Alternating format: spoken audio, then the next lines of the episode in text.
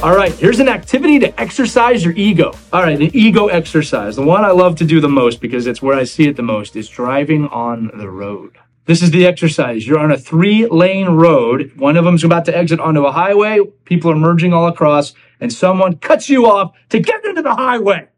How do you react to that? Take a second. Think about it. Okay. Most people react by going, what the cut me off, you this was me most of my 20s. One of the things I learned after living in England for a few years, where there's cameras everywhere and it has to be cooperative driving experience, was that how much of my ego is exploding out of me in situations like this, and then I see it every day. Now, when I drive through practice, I've learned not to react that way. Might get mildly miffed, but I try not to let the ego get the best of me. I even say sometimes out loud, God be with you. I'm not saying you shouldn't be annoyed if someone cuts you off in traffic or merges early or gives you the bird on their way wherever they're going. What I am saying is to turn it inward and be curious about your reaction to high stress situations.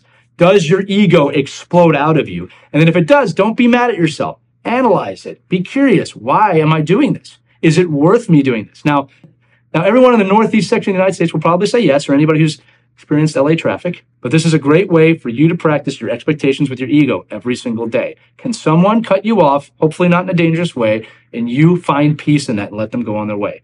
Robin Williams once said, you never know if someone's going through the worst day of their life when you interact with them. And it's true on the road. I don't know where any of these people are going or why they're going there so fast or why they think they're going to save time by doing this but I do know they might be having a bad day and I don't want to provide that person with any more stress. And it's on me not to provide myself with more stress, even if they cut me off. This has been Ego Exercise with Lee.